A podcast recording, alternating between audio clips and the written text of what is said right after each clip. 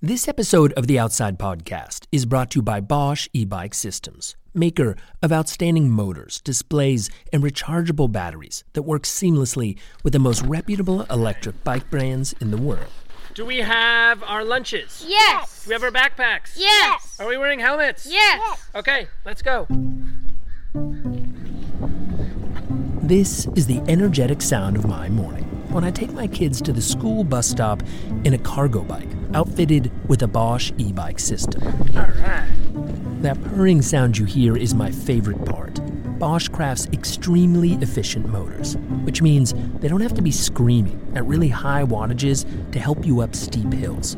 The motor is also positioned where it should be, directly between the pedals. That keeps your center of gravity low and makes for a more natural and balanced ride. Yeah, it really is as fun as it sounds. Bosch's pedal assist technology has sensors that literally read your movement a thousand times a second. The result is a remarkably responsive motor that gives you the output you want exactly when you need it. On a cargo bike, that means low end torque to get me going right off the line at a stop sign. Here we go. But if you're rolling on an e road bike, Bosch motors are specially metered to kick in the strongest when you're climbing or pedaling at high speeds on the flats. If you've never ridden an e bike or you haven't tried the latest generation of amazing options, now's the time. I've been riding electric bikes for more than a decade and everything about them has gotten so much better. Learn why Bosch's technology and expertise make them the leading supplier for electric bike systems at bosch-ebike.com. That's B O S C H hyphen ebike.com. Can we do it again? Can we do it again? Please? All right, here we go. Yes.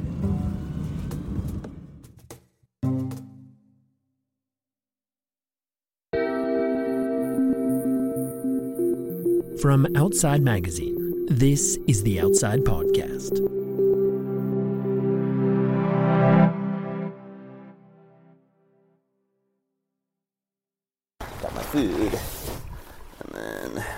Cedar frantically cuts weight, knowing that each step could be his last. This is the sound of Alex Honnold, the world's most famous rock climber, doing what he loves most Just shit dogging. heckling his good friend Cedar Wright. I am afraid of dying. Alex is unsympathetic to his plight. The two of them are at the base of a thousand foot wall of sandstone in Red Rock National Conservation Area, just outside of Las Vegas, on a chilly spring morning.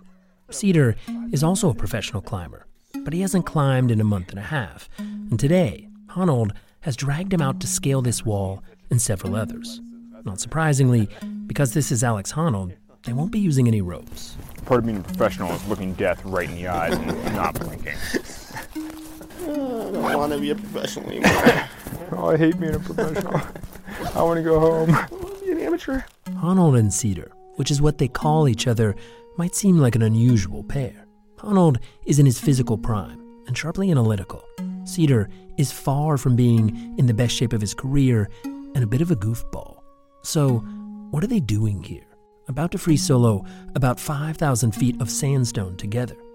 What makes two people who are so different choose each other to engage in one of the most high risk outdoor sports? Well, you'd be surprised. Outside podcast producer Marin Larson is here to explain what makes climbing's oddest couple tick. Honnold and Cedar, with a decade age gap between them, come from two different generations of climbers.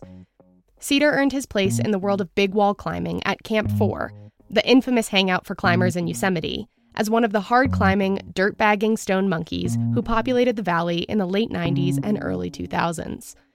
He's since traveled widely, completing big wall first ascents on all mm. seven continents.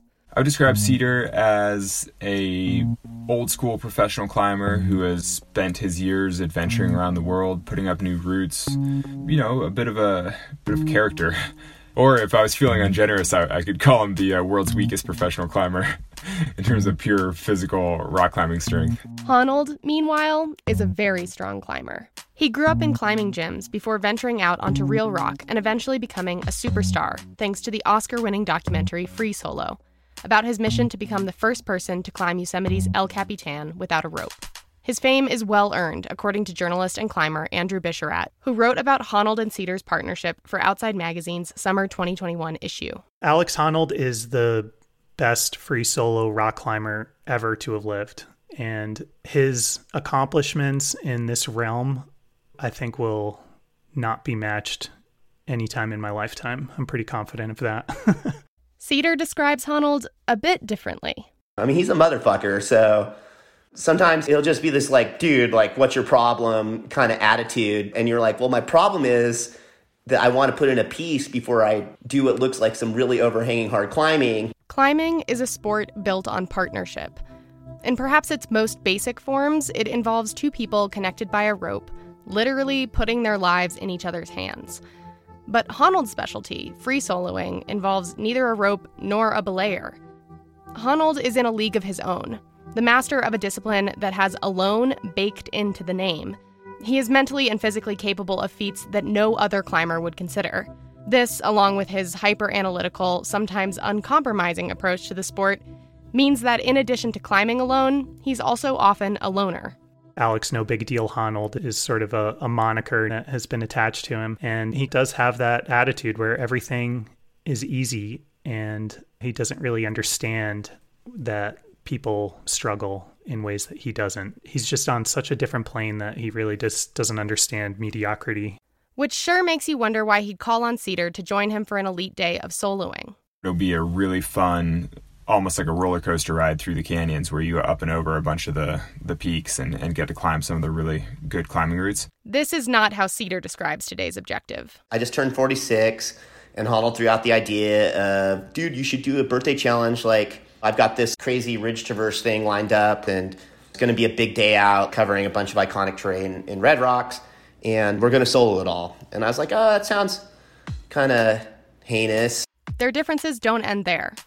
Honnold doesn't drink, trains constantly, and his favorite foods are bell peppers, which he eats like apples, and raspberries. He looks as if he was chiseled from marble by Michelangelo. Cedar, on the other hand, looks more like the Ninja Turtle of the same name. Hey, Michelangelo, how come you're not shouting Cowabunga? With a distinctive chest out, elbows back gait that's the result of a compressed spine. He says that if Honnold's body is a temple, his is a brewery. And yet, they turn out to be surprisingly well suited to each other. For one thing, they share a seemingly unnatural lack of fear. If you saw Free Solo, you were likely sweating in your seat, watching Honnold shimmy up El Capitan without a rope. But on screen, Honnold is calm and collected, confident in his abilities and unfazed by the thousands of feet of open air between him and the ground. Cedar has never climbed at Honnold's level, but he's a strong soloist too. He would spend entire seasons living in Joshua Tree in the 90s where he would routinely free solo 30 pitches a day. He also prospers on rock that would make other climbers quake in their rubber soled shoes. His real skill is that he can get up just about any kind of rock of any quality, of any style, anywhere in the world. And so his nickname is the Choss Boss. Choss is a word climbers use to describe rock that's of low quality, so it like breaks in your hand. The kind of rock that no one really wants to climb, and um, Cedar's the the boss of that style. This mastery has come from years and years of putting himself in extremely uncomfortable situations. Training is like exposure, right? When you've been exposed to something really heinous and gnarly, suddenly something that would seem really heinous and gnarly to someone else just, just seems like a fun day out to you. And that experience shows. Up on the wall at Red Rock, both Honnold and Cedar are at ease. In 15 minutes, they cover the first 900 feet of 5-8 climbing, an advanced beginner level grade, blazing past climbers who are working on sending their very first multi-pitch routes. Hey guys. No way! Oh my god, what a Hey, oh. Oh, nice to see you in, in person. They chat casually the whole way, catching up on life, sharing stories, and raving about how good the climbing is. isn't this rock like totally insane? It's really good. Yeah. Cedar might be one of the only people with less fear on a rock wall than Alex Honnold, a fact that got them through multiple expeditions, including one to Antarctica in 2017. We got to the base of this three pitched little tower, and it was snowing, and it's Antarctica, and it was like pretty grim, as you could imagine. And I was like, I just don't want to climb it. And I was slightly resentful of the fact that I often get roped into expeditions And then because I'm typically the stronger leader, I just wind up having to do all the things I don't really want to do because I happen to be better at them. And on this particular instance, I was like, I just refuse to lead this tower. And I was like, You're the one that proposed this whole expedition. Like, if you want to climb things in Antarctica, you better lead it. And he was like, Sure, no problem. And he just racked up and and led the whole thing, which meant that I got to stay completely comfortable, totally warm. And Cedar was up there on lead, scraping snow off the ledges and getting all gripped and super scared. It was one of those times where I was like, wow, you know, we got to summit this really cool feature on a day that otherwise would have just been considered a bad weather day, I guess, because Cedar was willing to just, you know, make it happen. To me, that's a good partner when you can take up the slack for the other partner on, on the days where it matters. Cedar's strong mental game is a big reason why he's able to pull off today's climb at Red Rock, especially after not climbing once in the last six weeks, because he was in Colombia pursuing his newfound love of paragliding. I haven't climbed in a month and a half. I've just been like sitting in my paragliding harness. Like I'm basically like human veal. Cedar is exaggerating a bit. He's been running and training with a hangboard, a tool that helps build finger and arm strength. But he's not in great shape, which means that by agreeing to do this, he's essentially signed himself up for a whole lot of suffering. This is the second major component of their partnership. When Alex needs to call someone who he knows can just go to the most inhospitable places and be a reliable partner, he's going to call Cedar and vice versa. Which is to say, yes, Honnold and Cedar are climbing partners, but they're also suffer buddies, as is evident in Sufferfest 1 and 2, films that document the pair as they trudge through weeks long bike tours, climbing various objectives in California and then in the Four Corners. When they shot Sufferfest 1 in 2013, neither had ever done a serious bike tour before. Once our legs heal up and all the aches and pains go away, I'll be like, oh, you know, it was fine. I mean, we did it. And then, and then we'll be stupid enough to do something like this again someday. Turns out. And they did. The next summer, they biked even further through the desert southwest, summiting 45 towers, some of which gave Cedar the chance to put his Choss Boss moniker to the test. Cedar thinks the title should be Desert Alpine. I think the title should be 34 pieces of choss and five horrendous life experiences. Suffering, in this sense, is about more than just having a high pain tolerance. Guess it's a sufferfest, right? It's about being just stubborn enough to keep going no matter how badly you want to quit. Cedar's biggest impact on my climbing has probably been facilitating certain sorts of adventures that I never would have had otherwise. Just thinking of the Sufferfest trips together and our expedition to Antarctica and, and some other trips we've been on, they're some of the more formative moments in my climbing, and they're really big experiences for me. And they wouldn't have been possible without having a motivated partner who was pushing just as hard to make those trips happen. We'll be right back. At the top of the episode, we learned about Bosch e bike systems and why they are the leading supplier of motors, displays, and rechargeable batteries for the most reputable electric bike brands in the world. And now, we're going to hear about frozen yogurt. I'll have a cake batter with the raspberry and pomegranate tart, please, and with nuts on top of it. Apparently, that's delicious if you're 12 years old and halfway through a day long electric bike ride with your family. My lucky boy was borrowing an adult e bike with a Bosch Performance Line Sport motor, a new Class 3 motor that provides pedal assist power up to 28 miles per hour. They're ideal for longer trips and making a speedy run to the Froyo shop. That's way on the other side of town. Uh, cake batter with cookie dough and. Today's e-bikes are opening up possibilities like this to all kinds of riders. People are leaving their cars in the driveway to explore their local parks and greenways in a whole new way, and also turning regular errands into impromptu adventures. Like that time last week when my younger two boys and I decided to take our cargo bike on that dirt trail that eventually gets us to the grocery store. Nice. She's probably just gonna freestyle. Others are extending the range on touring odysseys. E mountain bikers are ditching the shuttle ride to the tops of trails because they can roll there on their own. Bosch's mid drive motor systems work synergistically with the bike's gears, so they are extremely efficient and can take you so much farther on a single charge. Brands like Trek, Cannondale, Tern, Electra, and Canyon choose Bosch e bike systems because they are reliable and make all kinds of e bikes, from gravel to hybrid to road, lighter, easier to handle, and more fun to ride. Find a Bosch e bike dealer near you and learn why so many riders trust Bosch to help them stay fit, save money, and reduce their carbon footprint at Bosch-ebike.com. That's B O S C H e-bike.com.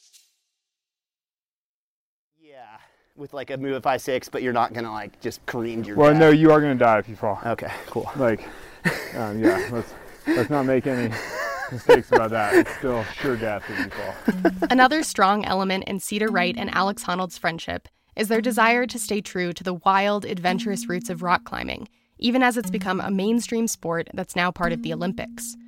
Which is somewhat ironic, considering the large role that climbing gyms played in Honnold's early development as an athlete. I'm sort of, you know, first generation of climbers that grew up in a climbing gym, so obviously I climb at a slightly higher standard than folks before me.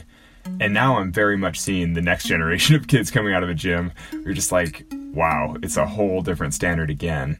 But at heart, they're both Yosemite climbers, which means that they also know that there's no replacement for going outside. Modern rock climbing has its roots in classical alpinism, and I do think there's something to be said for still having connections to the mountains or the greater environment at large. Like, it makes sense to go out into the world and experience nature. you know, it's like, it, it's funny that, that modern competition climbing, you could win the Olympics as a rock climber and have never actually touched real rock, which. I hate to sound old school, but I'm like, that does make me a little bit sad to think that the best climber in the world could have never touched actual rock. I mean, I think it's important to get outside and actually remember the real connection to the world around us. In the gym, you can increase your forearm strength. You can train your finger tendons to hold your entire body weight. You can get your feet used to being crammed into tight, sweaty shoes. But you can't feel the wind or the exposure or the texture of real rock under your hands and against the rubber of your shoes. Ask Cedar about this, and he gets a little metaphysical. One of my first free ascents was the uh, first free ascent of this thing called the psychedelic wall on the Sentinel, which is this really beautiful formation in Yosemite Valley. And I was climbing with this guy, Jose Pereira, who's this very cosmic guy. And I remember I was like kind of frustrated because I was like, there was this 513 pitch and I just couldn't quite get it.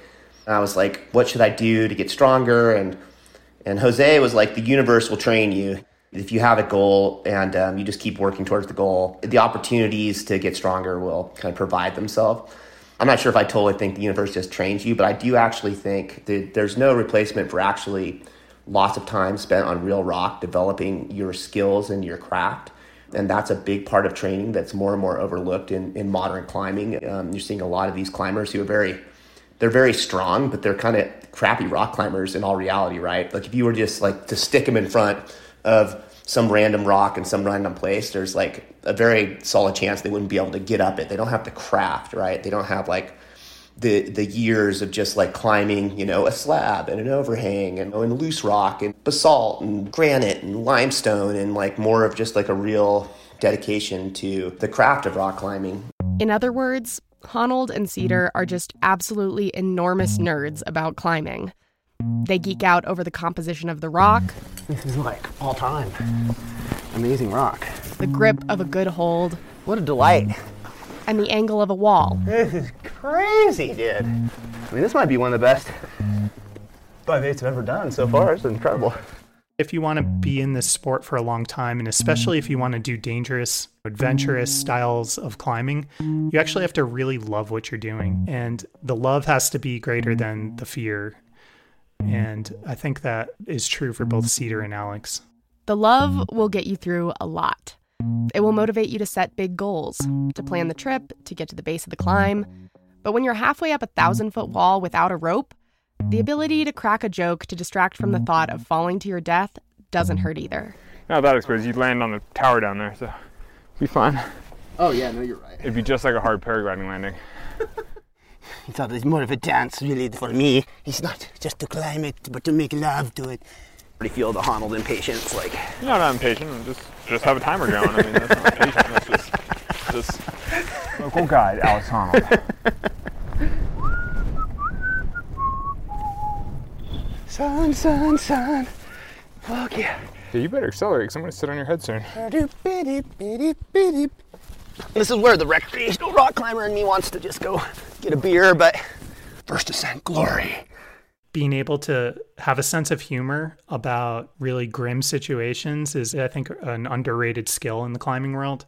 Even if you're on a rope, it's often scary going rock climbing. And so to be able to joke about and just make light of your situation, I think is part of the armor that you can fortify yourself with to allow you to continue to do what you do without thinking too deeply about it. Which brings us to another important component of Honnold and Cedar's bond talking shit. The way that they talk about each other is often, at first, in like sort of unflattering, sarcastic terms. The ultimate climbing dickhead. Alex Honnold. yeah, what, what God didn't give you in talent, He gave you in confidence. The way that I think good guy friends speak about each other, where they often have to disparage each other first and foremost before they can say something sweet. But they definitely do get sweet. Eventually. Cedar definitely represents the generation of, of real adventure climbers. A selfless part to it with Honnold wanting to uh, see his buddy send, and it's less about doing the rad stuff than just doing rad stuff with your with your buddy sometimes i think which is cool. He's just fun to climb with. He's always psyched. He's motivated. He's ready for adventures. He can often lead things that i don't want to lead. You know he's a he's into the the sort of unpleasant side of climbing so if it's like a mossy wet off with you're like oh perfect. Cedar's got it. Honnold is a hyper analytical hyper goal oriented person who's extremely intelligent and extremely capable of making his way towards whatever goal he sets for himself at the same time, maybe he just learned this from hanging out with me so much, but over time he's gotten like to have a decent sense of humor, at least a five out of five out of ten. the bond that Honnold and Cedar have, what allows them to poke fun at the other guy's weaknesses while also having real affection for him, all that is only possible because of what they've gone through together through many brutal expeditions. You know, it's trial by fire. It's like very intense experiences together, and it really either destroys a friendship or solidifies a friendship. And and in this case, I think that it's really solidified the friendship over the years. My father-in-law has the saying that before you marry somebody, you should spend a week on a sailing boat together. And uh, I think you know expedition life with with climbing partners is very much the same, where it's just such an intense experience. Like you you know pretty quickly whether or not you're actually friends. So that's what it takes to be the climbing partner, the adventure buddy, the training motivator, the suffer companion, and the friend of a professional climber. A lack of fear, a willingness to suffer, an undying love for the adventurous soul of the sport, and most of all, a sense of humor about the whole enterprise. At least, that's the tangible stuff that you can quantify and mm. label. But like any relationship, the reality is a little harder to name. Yeah, I mean, a good partner. I think more than more than anything, it's just good chemistry, right? It's it's just somebody that motivates you to be better and that gives you that space to to be better and that you like being around. All this audio will be pretty awesome for a podcast. Oh man, have you said anything inappropriate? I don't think I have yet. Just douchey. Yeah. This episode was produced by Marin Larson and written by Marin Larson and Andrew Bisharat. Andrew interviewed Alex Honnold and Cedar Wright. The piece was edited by me, Michael Roberts. Music by Robbie Carver. If you want more climbing in your podcasts, you can check out Andrew's show. It's called The Runout. You can watch Sufferfest 1 and 2 on Vimeo. This episode was brought to you by Bosch e Bike Systems, maker of outstanding motors, displays, and rechargeable batteries that work seamlessly with the most reputable electric bike brands in the world. Learn more at Bosch.com. That's B O S C H.com. The Outside Podcast is made possible by the support of our Outside Plus members. Learn more and join at outsideonline.com slash outside P-L-U-S. Outside Podcast listeners get 25% off an Outside Plus membership with the coupon code OUTSIDEPOD. That's Outside Pod, all lowercase.